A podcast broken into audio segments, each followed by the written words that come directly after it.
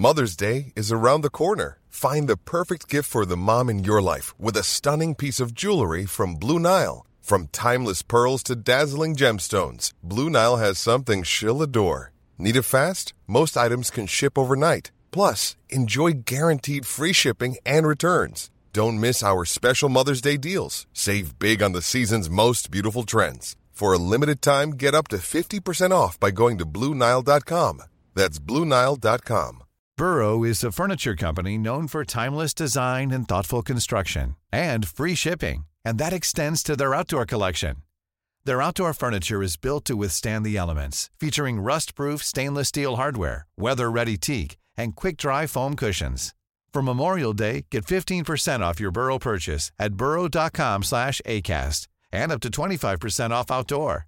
That's up to 25% off outdoor furniture at burrow.com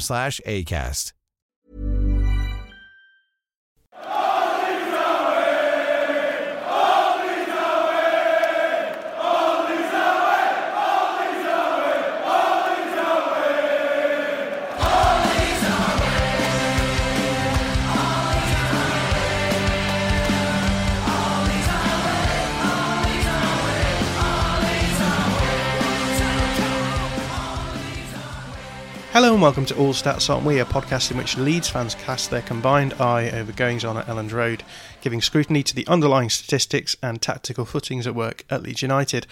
I'm John McKenzie and I'm joined, in fact, by a non Leeds fan. It's friend of the podcast, David Anderson. David, how are you doing? Hi, John. Yeah, thanks for having me. Yeah, doing well, thank you. Yeah, glad to be here. Glad to talk football. It's very exciting. Mm.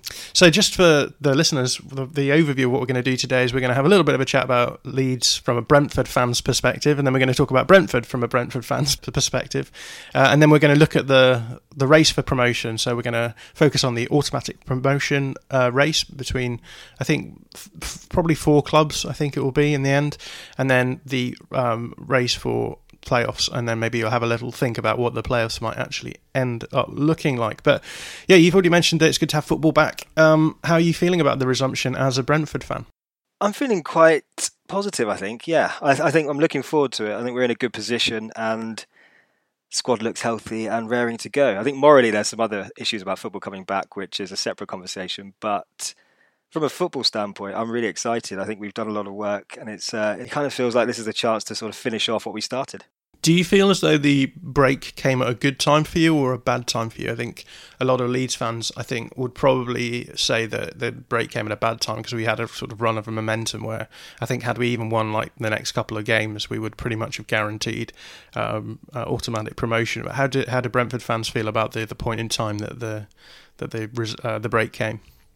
I think if we were frank, uh, we'd say that it probably came at a good time. We were, I think we had one win in six. It, so it culminated in the game at Griffin Park against Leeds, actually, the one all draw. Um, that was a tough game, and that took a lot out of us. We didn't actually win for five games after that. We picked up a win in just before the football was closed against Sheffield Wednesday. So we drew. We were conceding every game. We didn't have a clean sheet, and it was kind of getting to that stage where things were going against us. And bar a big win against Sheffield Wednesday, which was 5 0, and it was a great performance and probably our best in a while.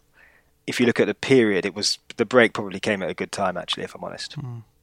Yeah, I'm just looking now at Birmingham, a draw against Birmingham, a drawing, a draw against Rovers, draw against uh, a loss to Luton, a draw against Cardiff, and then and then that big win against Sheffield Wednesday. Um, in terms of the run in that you have, how how are you feeling about that? Are you confident that you you'll be able to put a good run together? I am and I'm not. I mean, I, I, I think I think I am. I think we've got a couple of tough games early on, and then the rest should take care of itself. Bearing in mind everyone stays healthy through these first couple of sort of big matches. Um, our our run in's middling. I think we've got sort of an average run in sort of position wise. If you're looking at the table, um, I think average positions are 12th. Who we need to play. So the run in, yeah, I, I'm I'm okay with it. I think once we get once we get the big guns, Fulham and West Brom out of the way, the rest are sort of middling teams and teams in the sort of lower lower relegation battles, which we should have enough to see off. So not too worried about the run in, but that could change after the first couple of games and it could be terrifying very quickly. Hmm.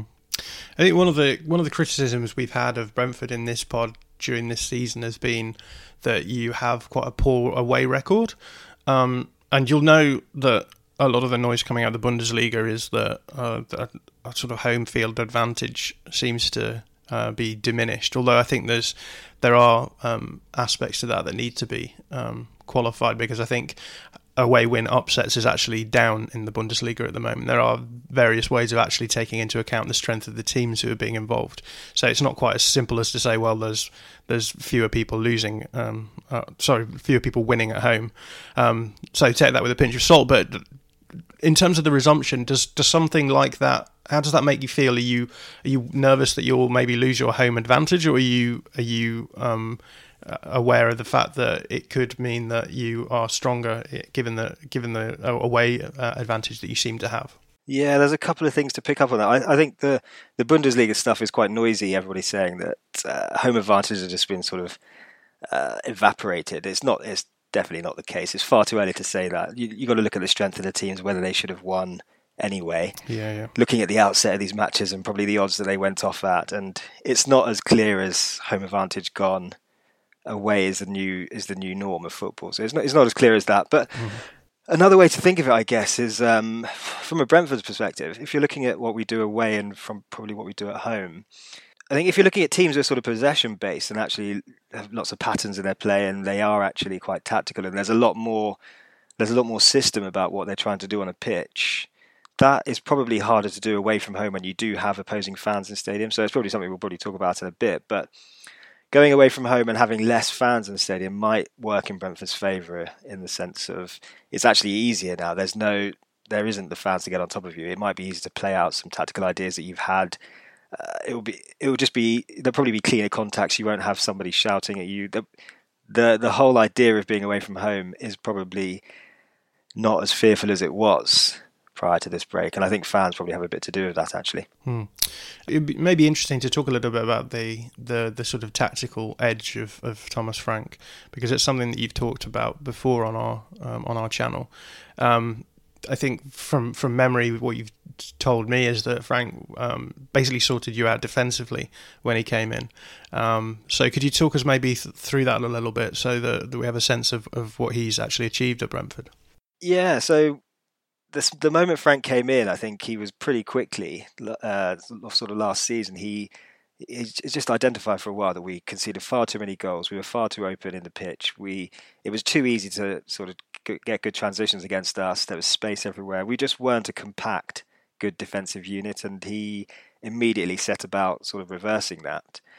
Moved to a three at the back system, which changed how we thought about defending and actually made us as a team think we're not going to get anywhere unless we stop leaking goals. So that was a really important phase, uh, sort of when Frank came in, and he's he's just sort of he's extended that into our into the mindset of the club. So we've always been a really good attacking team. We always will be one of the best. But if we can actually get these players to focus on defending as well as uh, attacking, and when they don't have the ball, we we're quite dangerous, and that's why you've seen us do so well this year.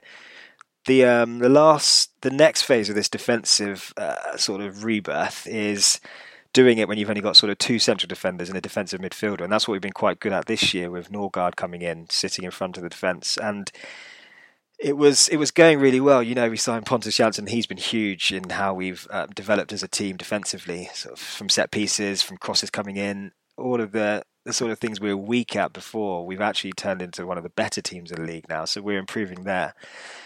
Um, the problem we've had though is the drop off when Pontus Jansson isn't in the team. That's um, that's it's quite significant. It's quite obvious to see just in open play and, and from defensive situations that now, without someone as good as Jansson in the team, we we kind of sort of regress and it's just clearing clean sheets and and the chances we concede, expected goals, the goals, the sort of chances against, all of these go up when Jansson isn't in the team. So if anything happens to him, it might be that there's another tactical tweak that goes on from Frank to get us back to where we were before. But we, I mean, it's the the change has been startling. We've gone from one of the worst defensive teams to one of the best, and he's had a lot to do with that.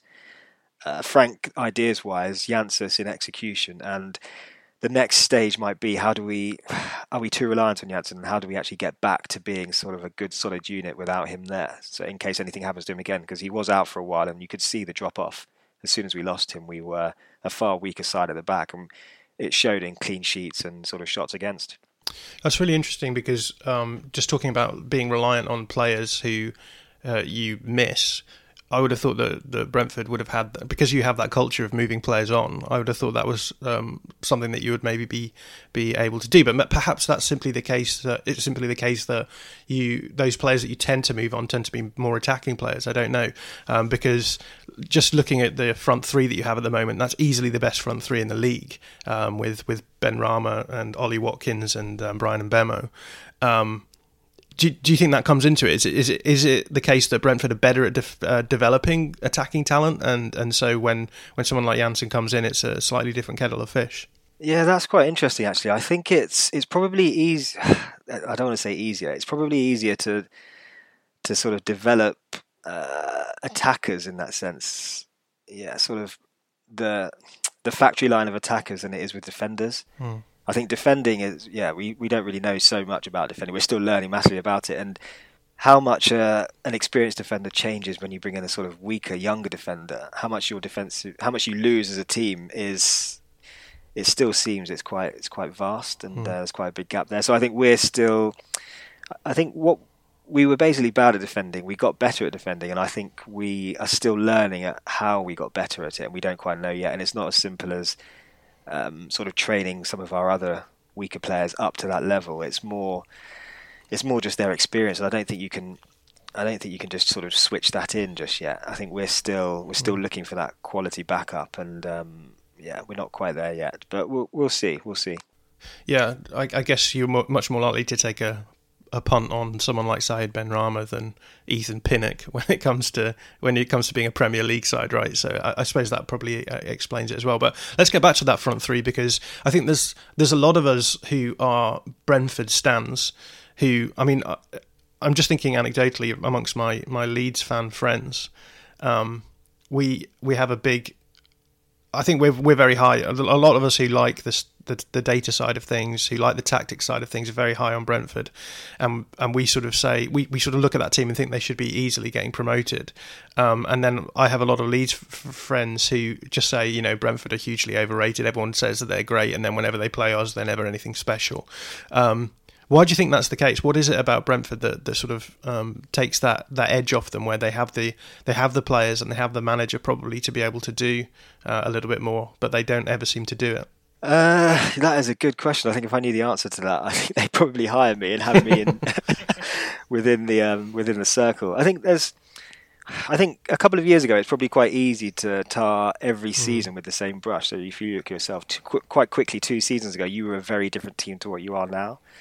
Um, and it's probably similar with Frank and Bielsa, the, the, sort of time span of when they came in and how much the team's changed. So it's quite easy to still describe mm. Brentford as how they were under Dean Smith prior to Frank coming in, when it's it's really chalk and cheese in terms of performance. So when you look at us this year, and probably the second half of last year and this year, you you sort of still think of a team. And it's quite easy to drop into the sort of assessment that this is a team that's going to fall away. They're just attacking and they're not very good. But we've been a really good defensive team for quite a long time now, and uh, people are only starting to pick up on that. The numbers people probably saw it for quite. It happened quite quickly, and it got it got really good over a long period of time. But it's more sort of set. It's more seeping into the the sort of mainstream narrative now that this is actually a good all-round team. It's not just an attacking flaky team. So probably the ones that are assessing us in that sense that we're going to fall away and there's not it's just a bit airy fairy are still caught up in probably two years ago Brentford instead of a more current version of Brentford. I could talk about Brentford for the whole show. It's great having you on, but we should we should move on and talk about other things. First, let's talk a little bit about um, your take on Leeds at the moment. How are you feeling about Leeds going into the into the um, the final run of the season? Uh, yeah, from an outsider, I think um, yeah, you've got it all. Well, it's it's kind of on a plate for you. You've got a great lead. Um, you're looking comfortable. The closest team to you is Fulham. Uh, we might go on to Fulham in a bit. Uh, you've got a good run in. I think your tough fixtures are really early on. You get those out of the way, and um, it should be it should be sort of plain sailing, really. The only thing that can probably defeat you is yourselves. Um, if I was to ask you what, if you thought about Elland Road and you thought what, what's the toughest thing about playing at Elland Road, you'd probably say fans, and. mm they're not going to be there. So that in itself gives you another leg up, like fans sort of getting on the players' backs or causing, uh, yeah, causing issues within games or the nervousness that they sort of propel onto players. they're not going to be there. So that's another advantage you might have. But yeah, I, I don't see I don't see you having too many troubles. I think your lead's too strong, and I think you are too strong a side to let this slip this time. And um, you should you should bring it home, so to speak. You were at the Brentford draw, yeah, at home for you guys. Yes, yeah, I was there. Yeah, yeah. What did you make of Leeds that time around? Because obviously last season we had a really poor showing at, um, at Brentford. So, um, what was what was your take on that? Because that was a, I think for a lot of Leeds fans that was a very defining game um, because we were in that slump, and I, I I drew up a rolling um, five five game rolling xG average for for us, and you know that that was sort of really the nadir. Just before we played Brentford was sort of the lowest we were, um, and and that seems to be a, a sort of point at, at, which everything turned around. So, what did you make of Leeds on that day? Yeah, what, what you were saying, Leeds were on a sort of weaker run, and Brentford were actually looking really strong at that point, and we all mm. Brentford fans were really confident going in, and we thought it was our time to sort of do Leeds again and come out on top, and um, we got a hell of a wake up call. Like it was, it was, it was as if Leeds arrived and said, "There's no way this team is steamrolling us," and we we were really a shadow of ourselves. We hardly touched the ball. We were we were gifted a goal with sort of the Casilla's error, but other than that, I mean, the ball was in your third. Uh, maybe five or six times. It was a really weak performance from us. I think we, we just Leeds are the only team that we kind of we kind of sort of alter our game plan a little bit. We don't go out as much as we would another team because there is a lot of respect there, and Frank Frank sort of eases us back. But on the day, I mean, poor Josh Dasilva, there was one tackle on him from Kalvin Phillips, and I think it was just his welcome into men's football. It was he was just he was out for three games afterwards. It wasn't that it was an aggressive, overly sort of dangerous tackle. It was just a wel- it was just welcome to the men's game, and he just cleaned him out. And I don't think he recovered for that for a while.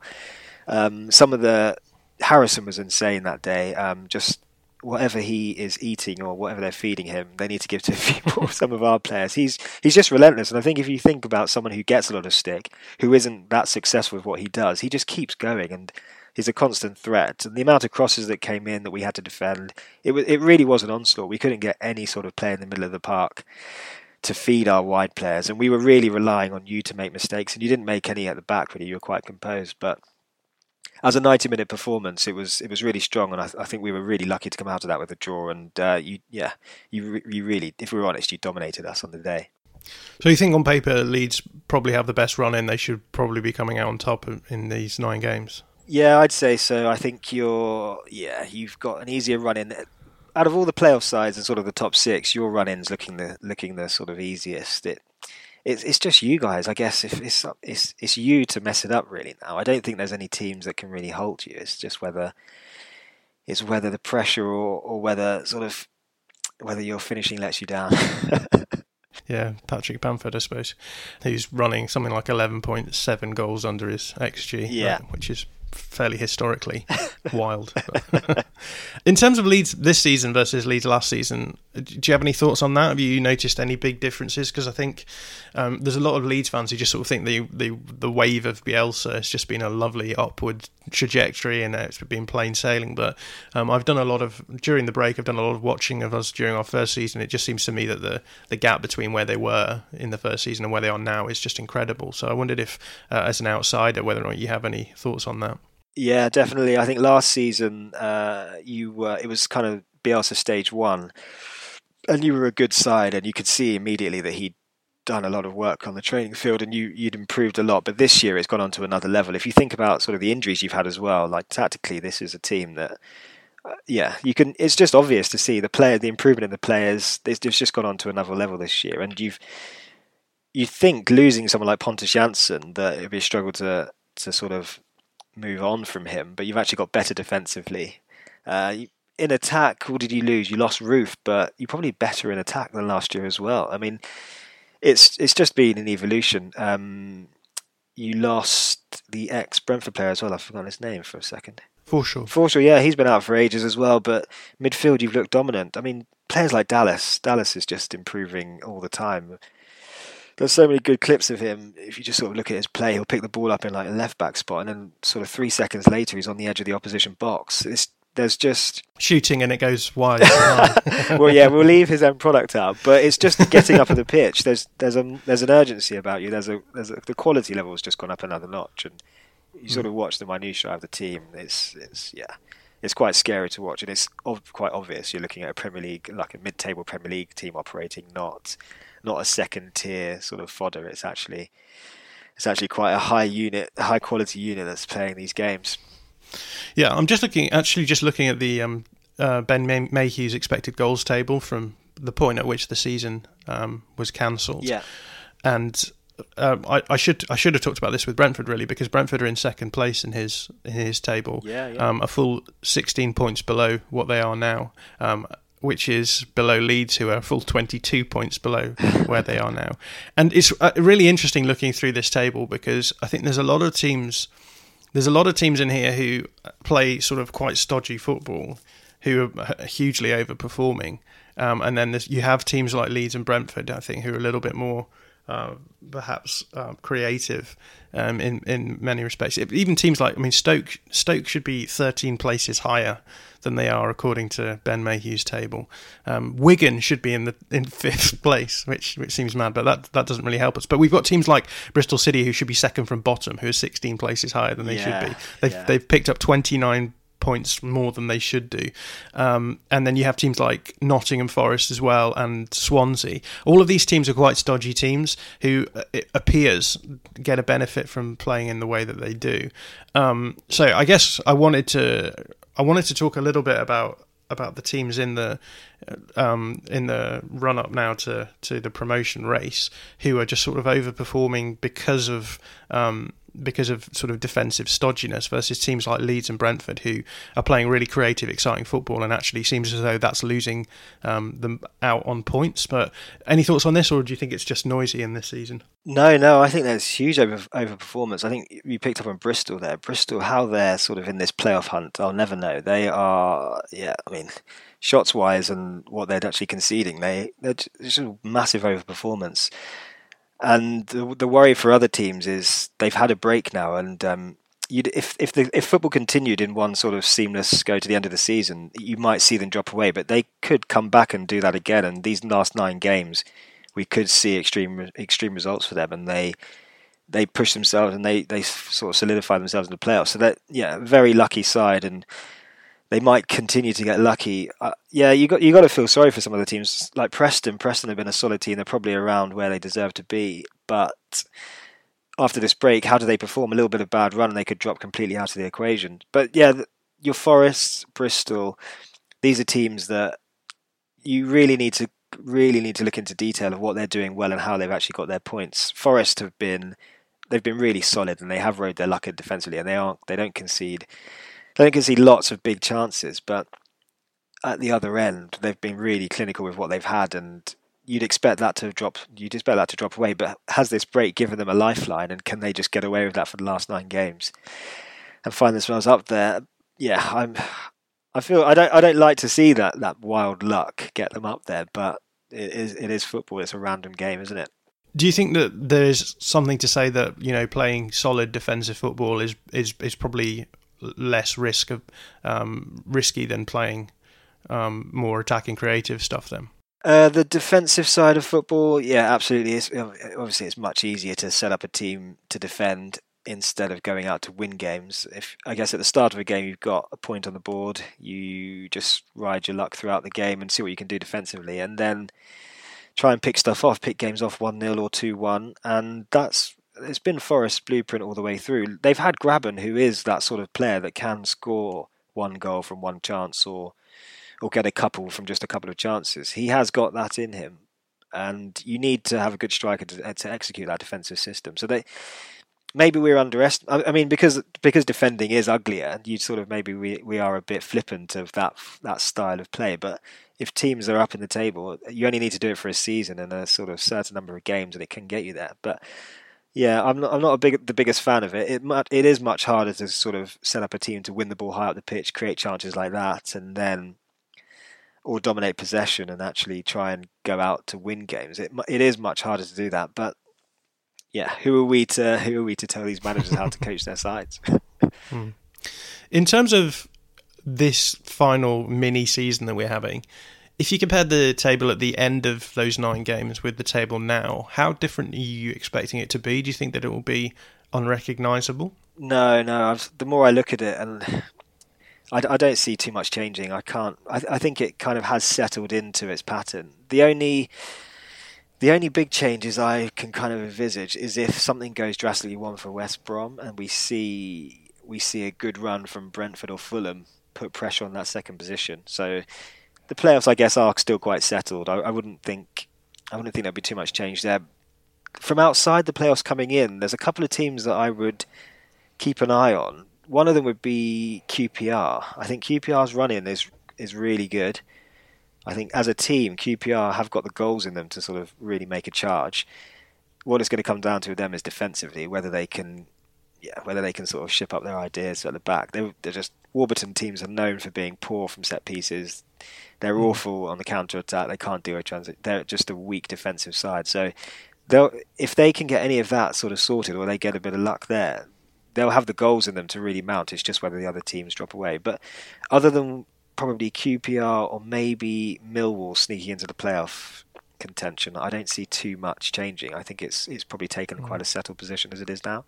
Yeah, it's crazy that QPR are, are only really six points off um, the playoffs and uh, in fifth, thirteenth place. You know, like I guess you, if they can put a good good run of wins together, maybe maybe win six or seven, then you you give them a chance of, of, of breaking in there. But you mentioned West Brom. I think it'd be good to to talk about them yeah. for a little while. Um, because we're going to talk um, we're going to talk about the the race for automatic promotion. Um, we've talked about Leeds, we've talked about Brentford. Um, before we go on to that, do you think there's a chance that Brentford will break into the top two?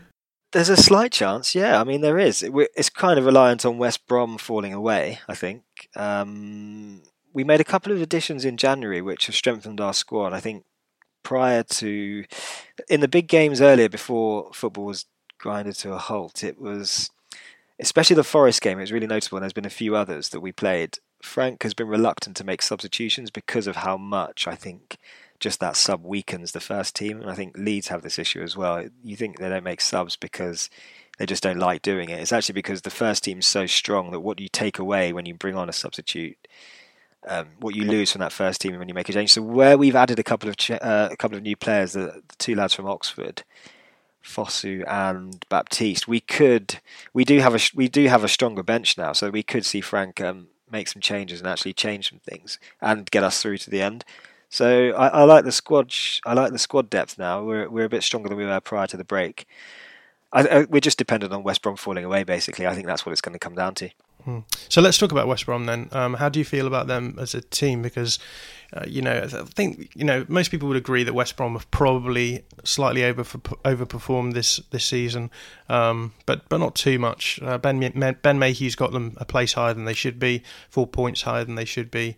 Um, a bit lucky on both um, on their over performance in terms of um, xG and uh, over performance against um, xG against, um, but pretty much around about where they, they deserve to be. So, what have you made them this season? I think a lot of people would see them as the team who have the sort of individual standout players, um, but are fairly solid defensively as well. And between those two things, that's a pretty good recipe for, for doing all right. Yeah, West Brom lots of individual magic there. They're, they're an okay side. They're, they have overperformed though. I, I, don't think they're quite as good defensively as as um, others do. I, yeah, they've they've just done well at sort of putting it together, really, haven't they? I think they had a good run with Pereira, Diangana, and Robson Kanu, and sort of yeah. They, I think they just put a few teams to the sword early on in the in the league and a decent run, but I, I am not I'm not massively keen on West Brom. I, I, think they're a far weaker side than Leeds, and I think they're a weaker team than Brentford, and probably probably weaker than Fulham as well. I think they've just their individual talent has got them where they are. I I don't think it's a system. They bought Sawyers from us in the summer, and he's been he's been kind of their deepest player alongside Livermore as like a double pivot, and it's it's worked okay, but I it doesn't it hasn't really set it hasn't set anything on fire. I'm not I'm not ecstatic about it, and I don't think they're that good. I don't think that as a screen with two players there is that good. They they dominate the ball. They're good on the ball, but you get at those two, and then you get at that back line, and um, there is some joy to be had there. I think they've just their individual quality the other end has has dragged them up this table and um, put them in for a shout of automatics. I'm just looking at their their running now. So they've got you obviously second match match day of this of the season, um, and they've got Fulham as well um, but beyond that, um, it doesn't look too much. Too there's not too much in their in their final run. Yeah, they've got a good run in, haven't they? Not yeah, great. looks looks looks fine on paper. Um, I guess the the conversation about about how well West Brom do is, is, is tied up with the questions of how well Brentford and Fulham do and I, I, I suspect. I mean, it comes down to whether or not Brentford can pull off a really nice run of results yeah. in, in the in the last nine games. I don't. I personally don't see Fulham getting through their run of games with enough points to upset the the difference between the top two and them. Um, and I think you know it, it relies on both. That would rely on both West Brom and Leeds having a worse performance that over nine games than they've had all season, versus Fulham having a better pretty much better results for over nine games than they've had all season as well. So between those two, I, I think it's fairly unlikely that that, that will happen. Um, but yeah, let's let's just have a look at the the the, the West Brom side um, in terms of lineup um, because you know they've got they've they've got a team that's sort of stacked with talent as well. Um, maybe maybe not towards the end of the season. They were they were missing a few players, but yeah. you know, Matheus Pereira is a is a fantastic player. Grady Diangana from West Ham. I guess he has he gone back on loan. No, I think they're going to have him for the rest of the season actually, because he was injured for a while, but he I think he just sort of got back to fitness as um as the halt started, and I think he's I think he's signed ready for the rest of the season. Yeah. And then you've got players like Filip Krovinovic, uh, Romaine Sawyers, who you'll know quite well, Kyle Bartley. And remember, they bought Grosicki as well from Hull. They, yeah, there's um, exactly. another addition there too. So they've got on paper sort of wide attacking players that can just tear any team apart. So they've certainly got a, a decent team on paper. But what do you make of, of Slaven Bilic? Um, you've already said that you're not particularly keen on on, on West Brom, but what do you make of his uh, West Brom side? Bilic is, yeah, I mean, he, if you're trying to put, if you're trying to find his level, is he is he a lower Premier League sort of star manager, the the lower quarter of the table? I wouldn't put him in the top half. I wouldn't put him in the top sort of six, top five. So I think he's probably at his level, like sort of top of the Championship, bottom of the Premier League at at, at mm. most. I don't think there's anything he's doing exceptionally tactically that that is making me stand out. I think he's got which we've addressed, like some really talented players. Like Pereira is clearly a Premier League player. Diangana is also a Premier mm-hmm. League player. Uh, Austin, um, Hal Robson Kanu. There's there's yeah. Premier League players dotted around there, and I think it probably makes your job a lot easier. But what, yeah, what I'm seeing with them out out of the ball, uh, out of possession, I, am not not massively excited, and yeah.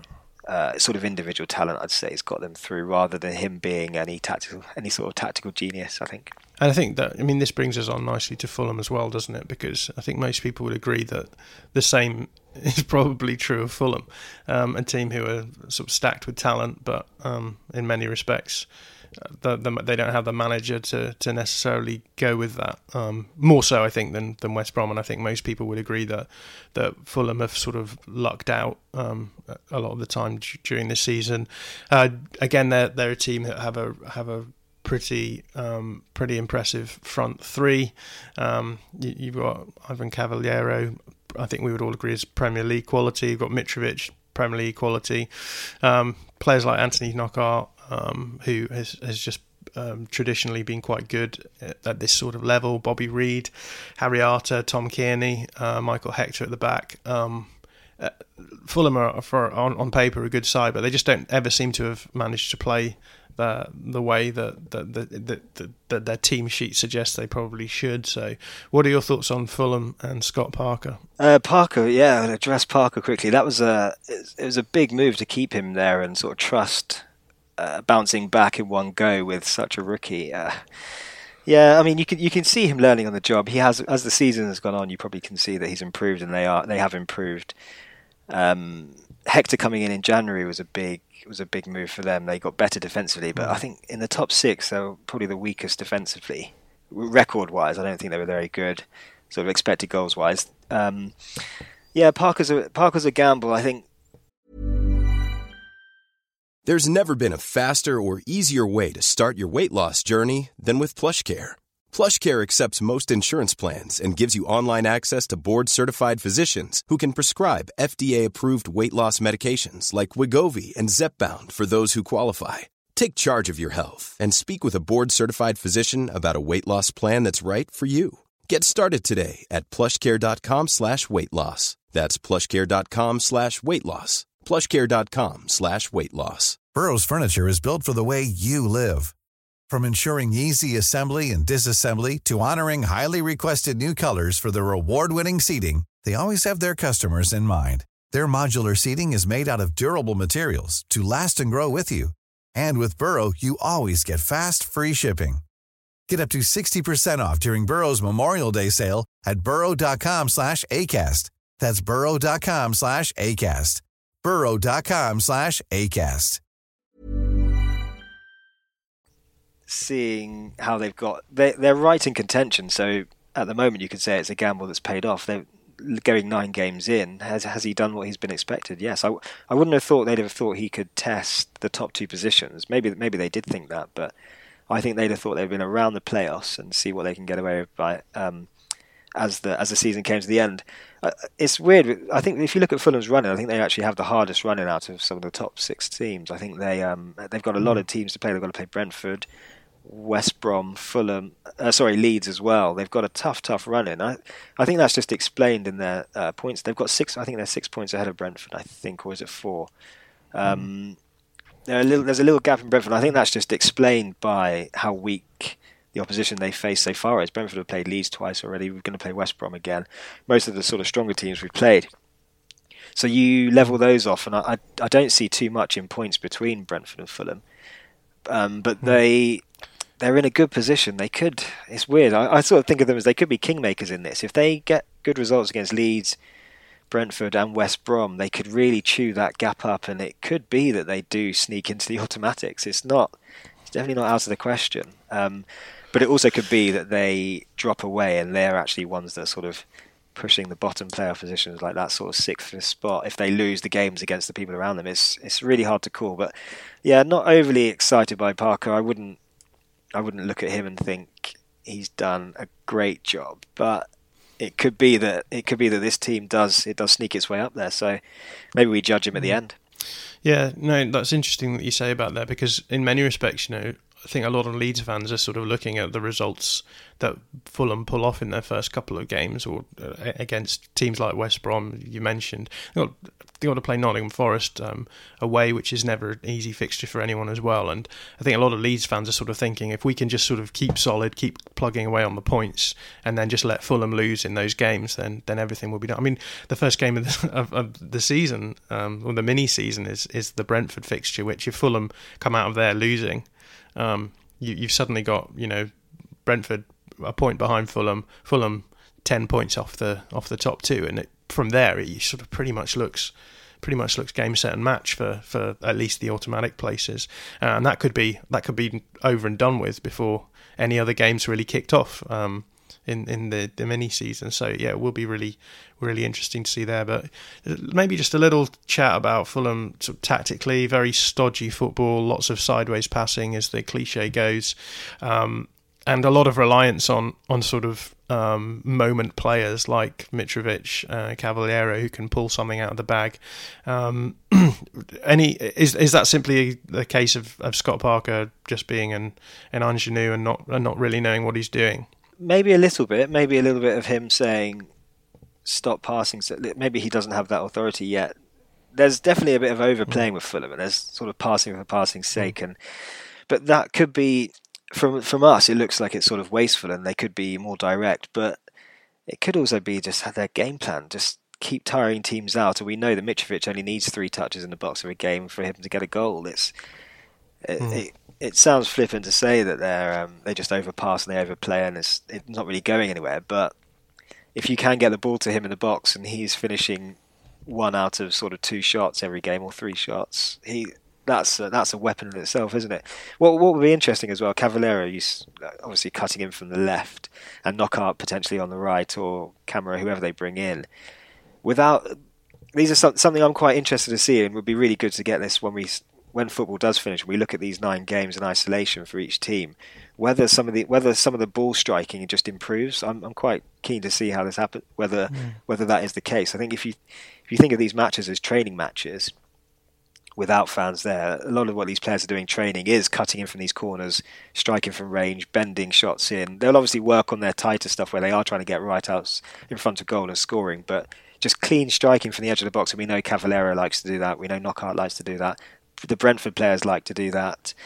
It could be that these players just sort of tear the tear the nine last nine games up as they as they get to line shots up, and there's less distractions for them. So it, it could be that Fulham's game plan is enhanced in this last you know, what they've what they've struggled with prior with sort of the patient build up. They actually do get the ball to the edge of the box and they're just curling shots in and uh, and Cavaleiro and co make it look quite easy. I, I hope that does. I hope that isn't the case for them, but it could be. Well, let's move on then, because I think we covered the, the automatic promotion uh, race there. But the impression I'm getting from you is is that you're pretty certain it'll be Leeds or West Brom, but there's there is a chance that either Fulham or Brentford could could sneak in there. Um, in terms of the playoff places, then um, you've already mentioned that you've already mentioned that you, are pretty certain that it's it's as set as it's going to be. Um, although I should note that uh, Preston are in sixth place, so on the cusp of the playoffs, or on the cusp of falling out of the playoffs, I should say.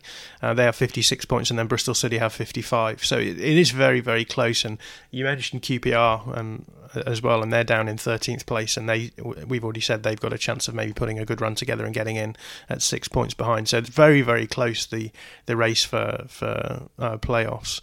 Let's talk about Nottingham Forest because I think Nottingham Forest are an interesting team.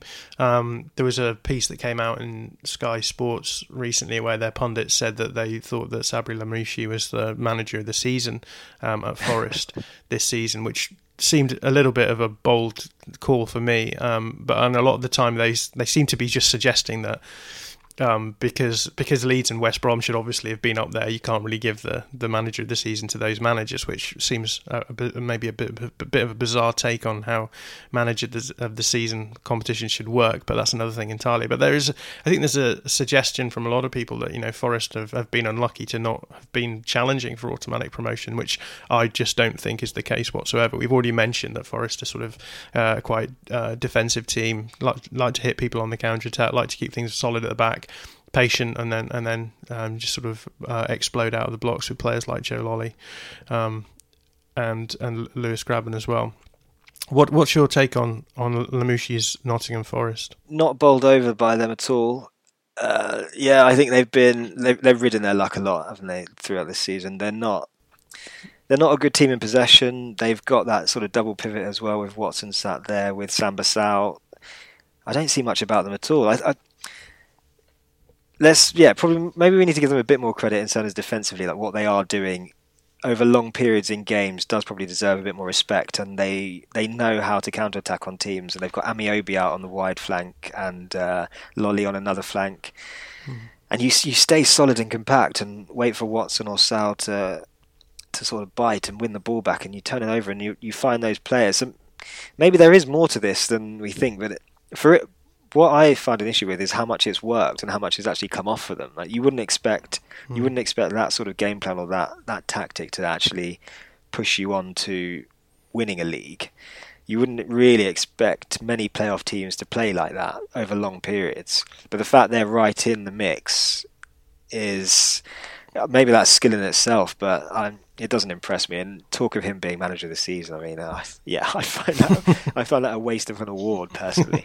yeah, no, it's interesting. A few things you say there. I mean, the first one is that when Leeds played um, Forest in the first game in the first half of the season, we just got taken apart by Sammy Ameobi. Um, I mean, well, I say we got taken apart, but, but you know he had he had two good runs into the box, one of which caused a goal and um, or caused a corner that led to a goal, and it was sort of like smash and grab. Um, they did the same thing in the second half of the season as well, although Leeds were pretty poor on that day. Um, but I mean, that again, that was part of their game plan. It was to disrupt Leeds, uh, make them make them struggle, and that was during Leeds's um, wobble as well. So so that was um, obviously all all all in, in hand there. Uh, interesting that you mentioned the double pivot of, of Watson and Samba Sow. It seems like there's so many. It seems like to me anyway. There's so, and maybe this is just by dint of the fact that we're both used to watching Leeds and Brentford, respectively, um, of a of a weekend. But there's so many teams I think of in in the Championship where they just have a, a stodgy double pivot that is just sits so deep. It, there's no ambition whatsoever to get to, to get forward. I think of um, Steve Cooper's Swansea as well as similar in this regard. Um, and I, I, again, I guess it maybe it comes back to what I was saying before about you know stodgy teams just sort of seeming to benefit from from their lack of ambition. Um, but Forest certainly fit, fill me with that sort of um, uh, sense of emotional dread when it comes to like watching one of their games, where you know that they are going to try and find outlets in Lolley and, and Ameobi. Um, they'll use Matty Cash's pace and try and get down there and get something into Grabban, but um, just there, there, just seems to be a lot, and, and, and maybe this comes down to the, then the notion of transition because it feels as though there's there's not many teams in the championship who really transition well, um, both from attack to defence and defence to attack. Um, I wondered if, if, you had any thoughts on that, especially with respect to Forest. Yeah, Forest, uh, they're just that archetypal team that you're saying, just bank of four, two in front of those bring everyone back and sort of like a, it turns into a four-five-one. Leave Grabban mm. alone on his own, isolated, and he can sort of run channels and do stuff. But yeah, it's it's not it's not great to watch, and I'd hate it. I'd hate to actually watch it or be a paying punter watching that over a season. But it's got them. It's got them to where they are. Yeah, I mean, yeah. Just going back to Ameobi, if you've got that kind of outlet, he's just as a he's a freak of a man. That he's huge. Um, he's really strong. He's got really sort of deceptively good feet as well. Mm-hmm. He's actually quite skillful on the ball, so he's got great great control. And um, I, I, saw him punish you guys, but he also punished Brentford when we played them. They pinned him on Rico Henry, our smallest player at left back, and he just sat there. And mm. every time they did win the ball or sort of tried to get forward, it was just chipped out to him to his chest. And before you know it, they're they're springing an attack and because he is so good at holding up. Before, yeah, they've gone from a defensive situation to an attacking situation in a couple of seconds. Grabban's mm. joining in. You've got Lolley on the other side. It maybe we're probably being a bit harsh on them. It doesn't look good over long periods, but when they do create these chances, they're they're making they're making sort of, well, more of these situations. They do make a lot of them, and uh, yeah, maybe maybe they do deserve more credit, but over 90 minutes, it's not pretty. It's not pretty at all. I wonder what you think of their chances in the playoffs should the should they end up in the playoff places because I mean, I mean it, it, it's within living memory that that Huddersfield team went up that were very very stodgy and had a negative goal difference you know classic David Wagner um, do you think that that Forest could actually benefit from, from going into the playoffs and, and actually just being like very very stodgy? I mean, I, I guess if the if the playoff stays as it is, you've got you've got Fulham, Brentford, Forest, and, and Preston. Um, I would say three of those teams are pretty pretty stodgy. Um, so so maybe they'll maybe they'll lose their edge.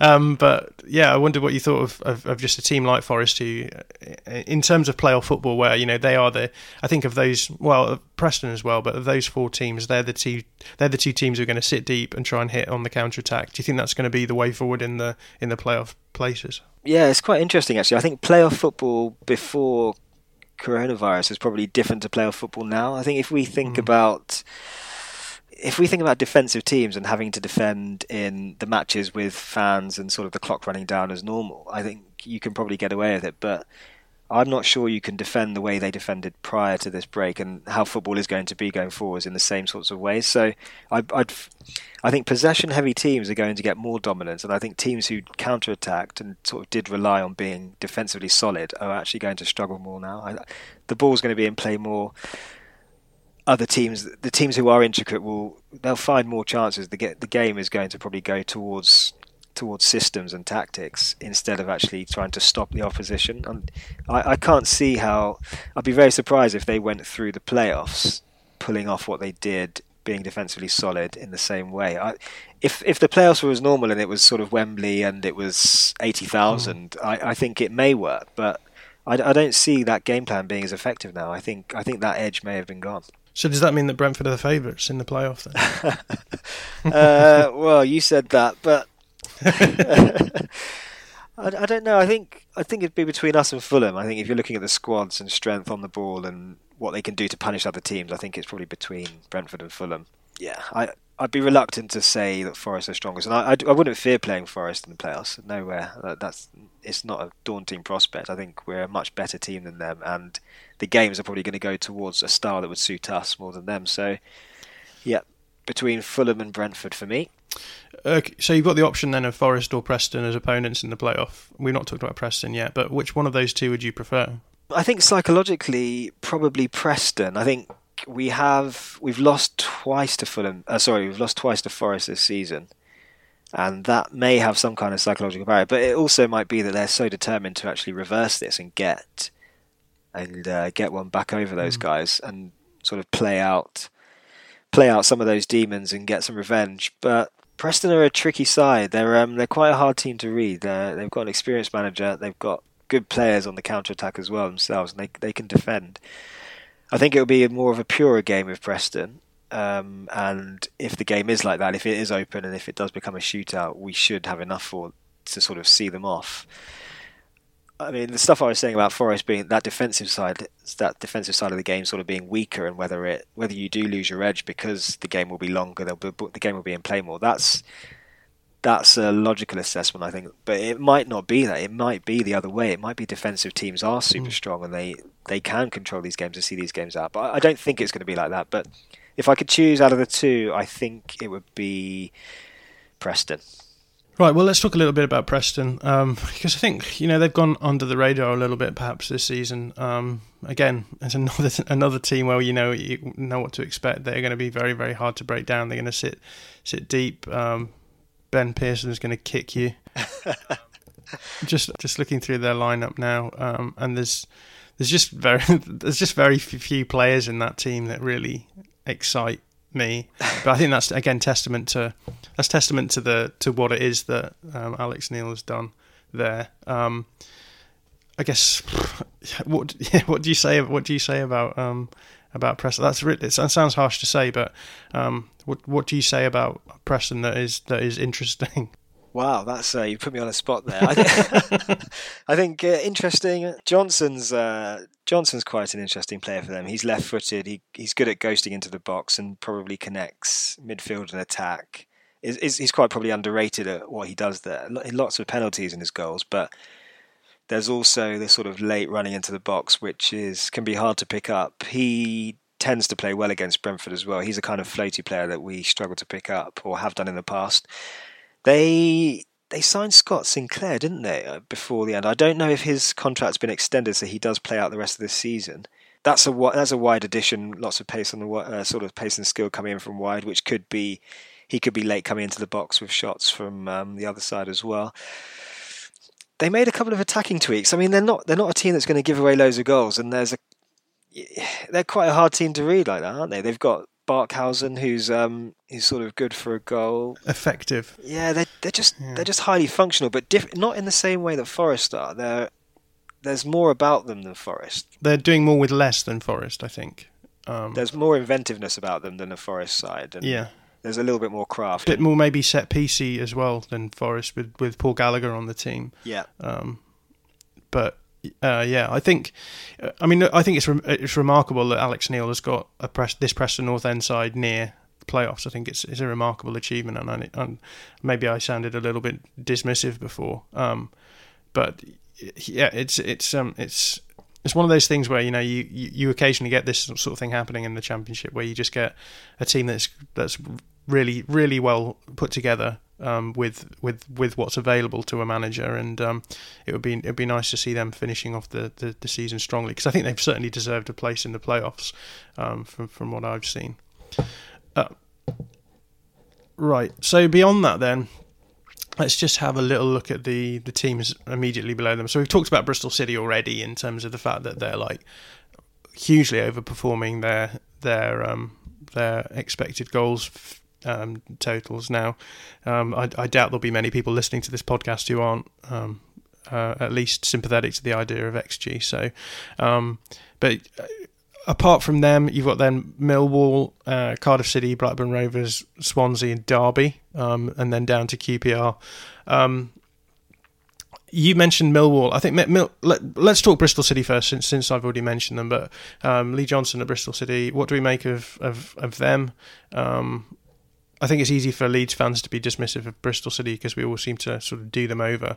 Um, so so maybe it's easier for us to say. But um, what do you what do you make of, of Bristol City? Uh, yeah, we we touched on it earlier on. Biggest overachievers in the division. They're a strange side, Bristol City. I, I I don't like them defensively. I don't think they're great in attack. Uh, they're, they're just one of these teams. they're just one of these teams that have sort of ridden sort of well, momentum's a really weird word, but they kind of have. They're they're not they're not a functional side. I, I don't think they do either of those things really well. They they've just sort of got results at good times and found themselves in playoff hunt. Um, mm. Probably says more about the, sort of the not the mediocrity of the league, but how the average of the league. And um, there's a few sort of teams that are elite and look sort of like Premier League ready, and there's a, quite a few of them that are Championship level. And Bristol City have probably beaten those and done well in sort of a couple of good matches, but.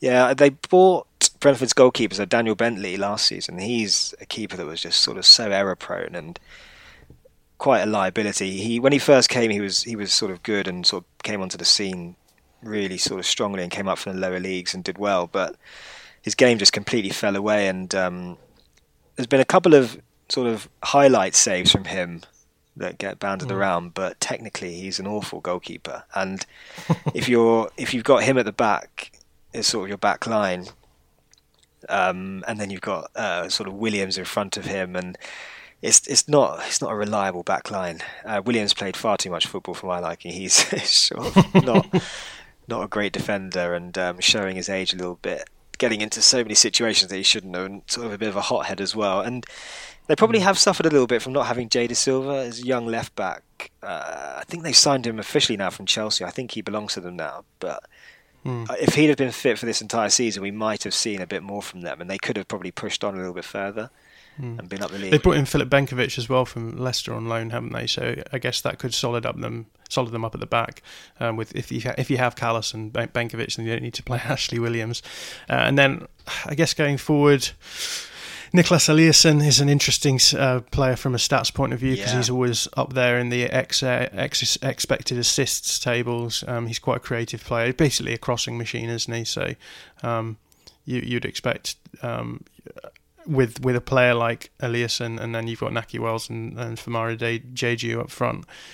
I guess between those those two, that's where they're getting a lot of their, their goals from. So again, very functional attack if you've got these sorts of players. Andreas what Weimann, I'm quite a, a big fan of, but maybe that's just because of uh, you know sort of romantic remembrance to sort of Villa being in the Premier League and, and, and him just being a sort of a, a bit of a terrier of a player. And, and I, I quite like players like him who just sort of make things happen through sheer, sheer force of will. Yeah. Um, but yeah. Um, so you saying that you reckon there's there's maybe a chance chance that um you could see Bristol City maybe pulling off a, a playoff place and um, Preston, I suppose, falling out. Yeah, it's between yeah those little last couple of sides. I I don't think I don't think Bristol will put the results together. Personally, I, I think they'll struggle. I'm not sure that I'm not sure that they can continue what they did the first half of the season into this little mini season.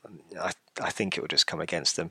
What, what another interesting player for them actually is Korey Smith. He's a centre midfielder who's been out for absolutely ages, and he's he's a player that I'm quite fond of. He's really talented, quite a baller on the ball that can do a lot of stuff that Kalvin Phillips does, like getting the ball forward, and has got a bit of tenacity as well. To and he might improve them and they, they played three at the back for a while as well. And I think now that Phillips, uh, sorry, now that Korey Smith's back, they might flex back into more of a four at the back and then four three three in that kind of shape to start with. So we could see a change there. But he he might be key. Like he's he's another very good player which they've which they probably missed this season. So until we get a couple of games in, it's going to be really hard to probably judge these sides. But yeah, I think Bristol. I wouldn't I wouldn't back Bristol to to make the playoffs personally. I'd be I'd be backing them to to miss out. Millwall, I think we should talk about because I think Millwall are an interesting team now that they've got Gary Rowett, um, who I think is a very good manager. Um, and I think it's clear that since he's come in, Millwall are uh, a lot more interesting. Obviously, he's a manager who's come in and realised that if you build a team around Jed Wallace, then you'll probably get results. Um, so, yeah, what's your what's your thinking on Rowett's Millwall? Yeah, there's a bit of an evolution on there. It hasn't taken long. I, I, think Rowett's a manager that's been away and really assessed what he's been doing, what where he's going, and probably gets a little bit of flack for some of his really awful derby teams. That I remember we played them and they had sort of like I think they there was a game we played them and they had sort of like twenty percent possession, and uh, they got came away with a win. It was it wasn't pretty, and I think he still lives off some of the back of that stuff. And then Stoke went really wrong with him too. So he's probably gone away and really assessed what what he wants out of football and probably realised that he was too defensive and he needs to expand. And Millwall have got some they've got some okay attacking players and it doesn't it doesn't look like he's he's afraid to sort of go forward more with this side. They're already more expansive than they were under um, Neil Harris. Uh, Harris, sorry, Neil Harris, that left. They look a far better team. Yeah, yeah, they're utilising Wallace more. Wallace is further up the pitch. Uh, I think he's done a good job there, and I, I, I'd keep an eye on them. Yeah. Uh, and then beyond them, it's sort of teams uh, like like Cardiff and um, Rovers and Swansea and Derby, who I guess plausibly could put a good run together in and, and uh, put a good run together and then get into the top six in some way. Is is any do any of those teams stand out to you in particular?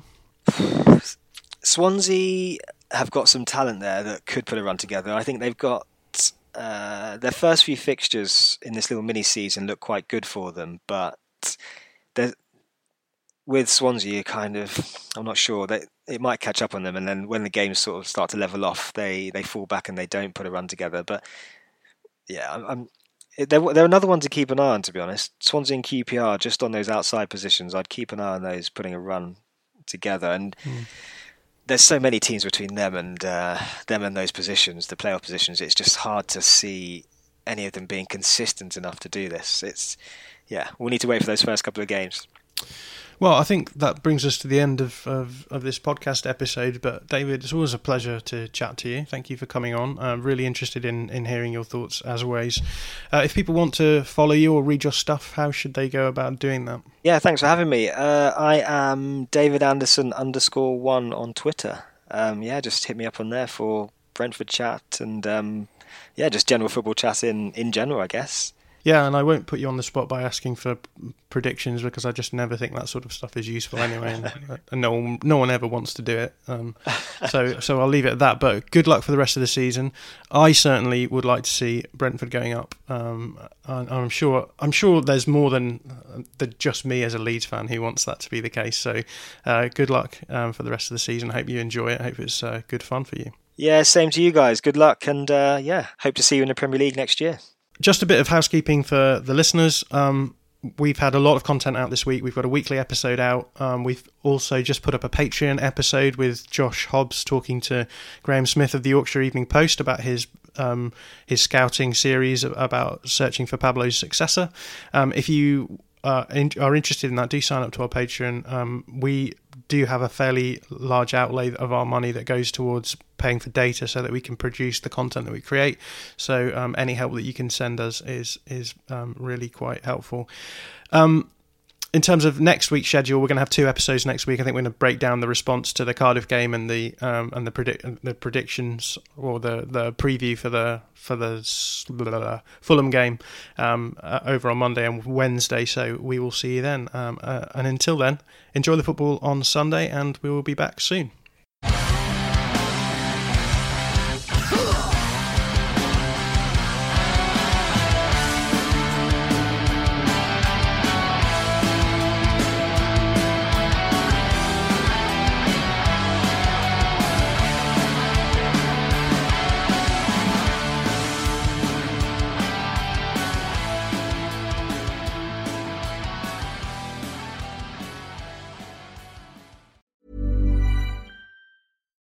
Deserves the best, and there's no better place to shop for Mother's Day than Whole Foods Market. They're your destination for unbeatable savings, from premium gifts to show-stopping flowers and irresistible desserts. Start by saving 33% with Prime on all body care and candles. Then get a 15-stem bunch of tulips for just $9.99 each with Prime. Round out Mom's menu with festive rosé, irresistible berry chantilly cake, and more special treats. Come celebrate Mother's Day at Whole Foods Market. When you make decisions for your company, you look for the no-brainers. And if you have a lot of mailing to do, stamps.com is the ultimate no-brainer. It streamlines your processes to make your business more efficient, which makes you less busy. Mail checks, invoices, legal documents, and everything you need to keep your business running with stamps.com. Seamlessly connect with every major marketplace and shopping cart Schedule package pickups and see your cheapest and fastest shipping options from different carriers with rates up to 89% off USPS and UPS rates. And with the Stamps.com mobile app, you can take care of mailing and shipping wherever you are. Make the same no-brainer decision as over 1 million other businesses with Stamps.com. Sign up with Code PROGRAM for a four-week trial, plus free postage and a free digital scale. No long term commitments or contracts. That's stamps.com. Code program.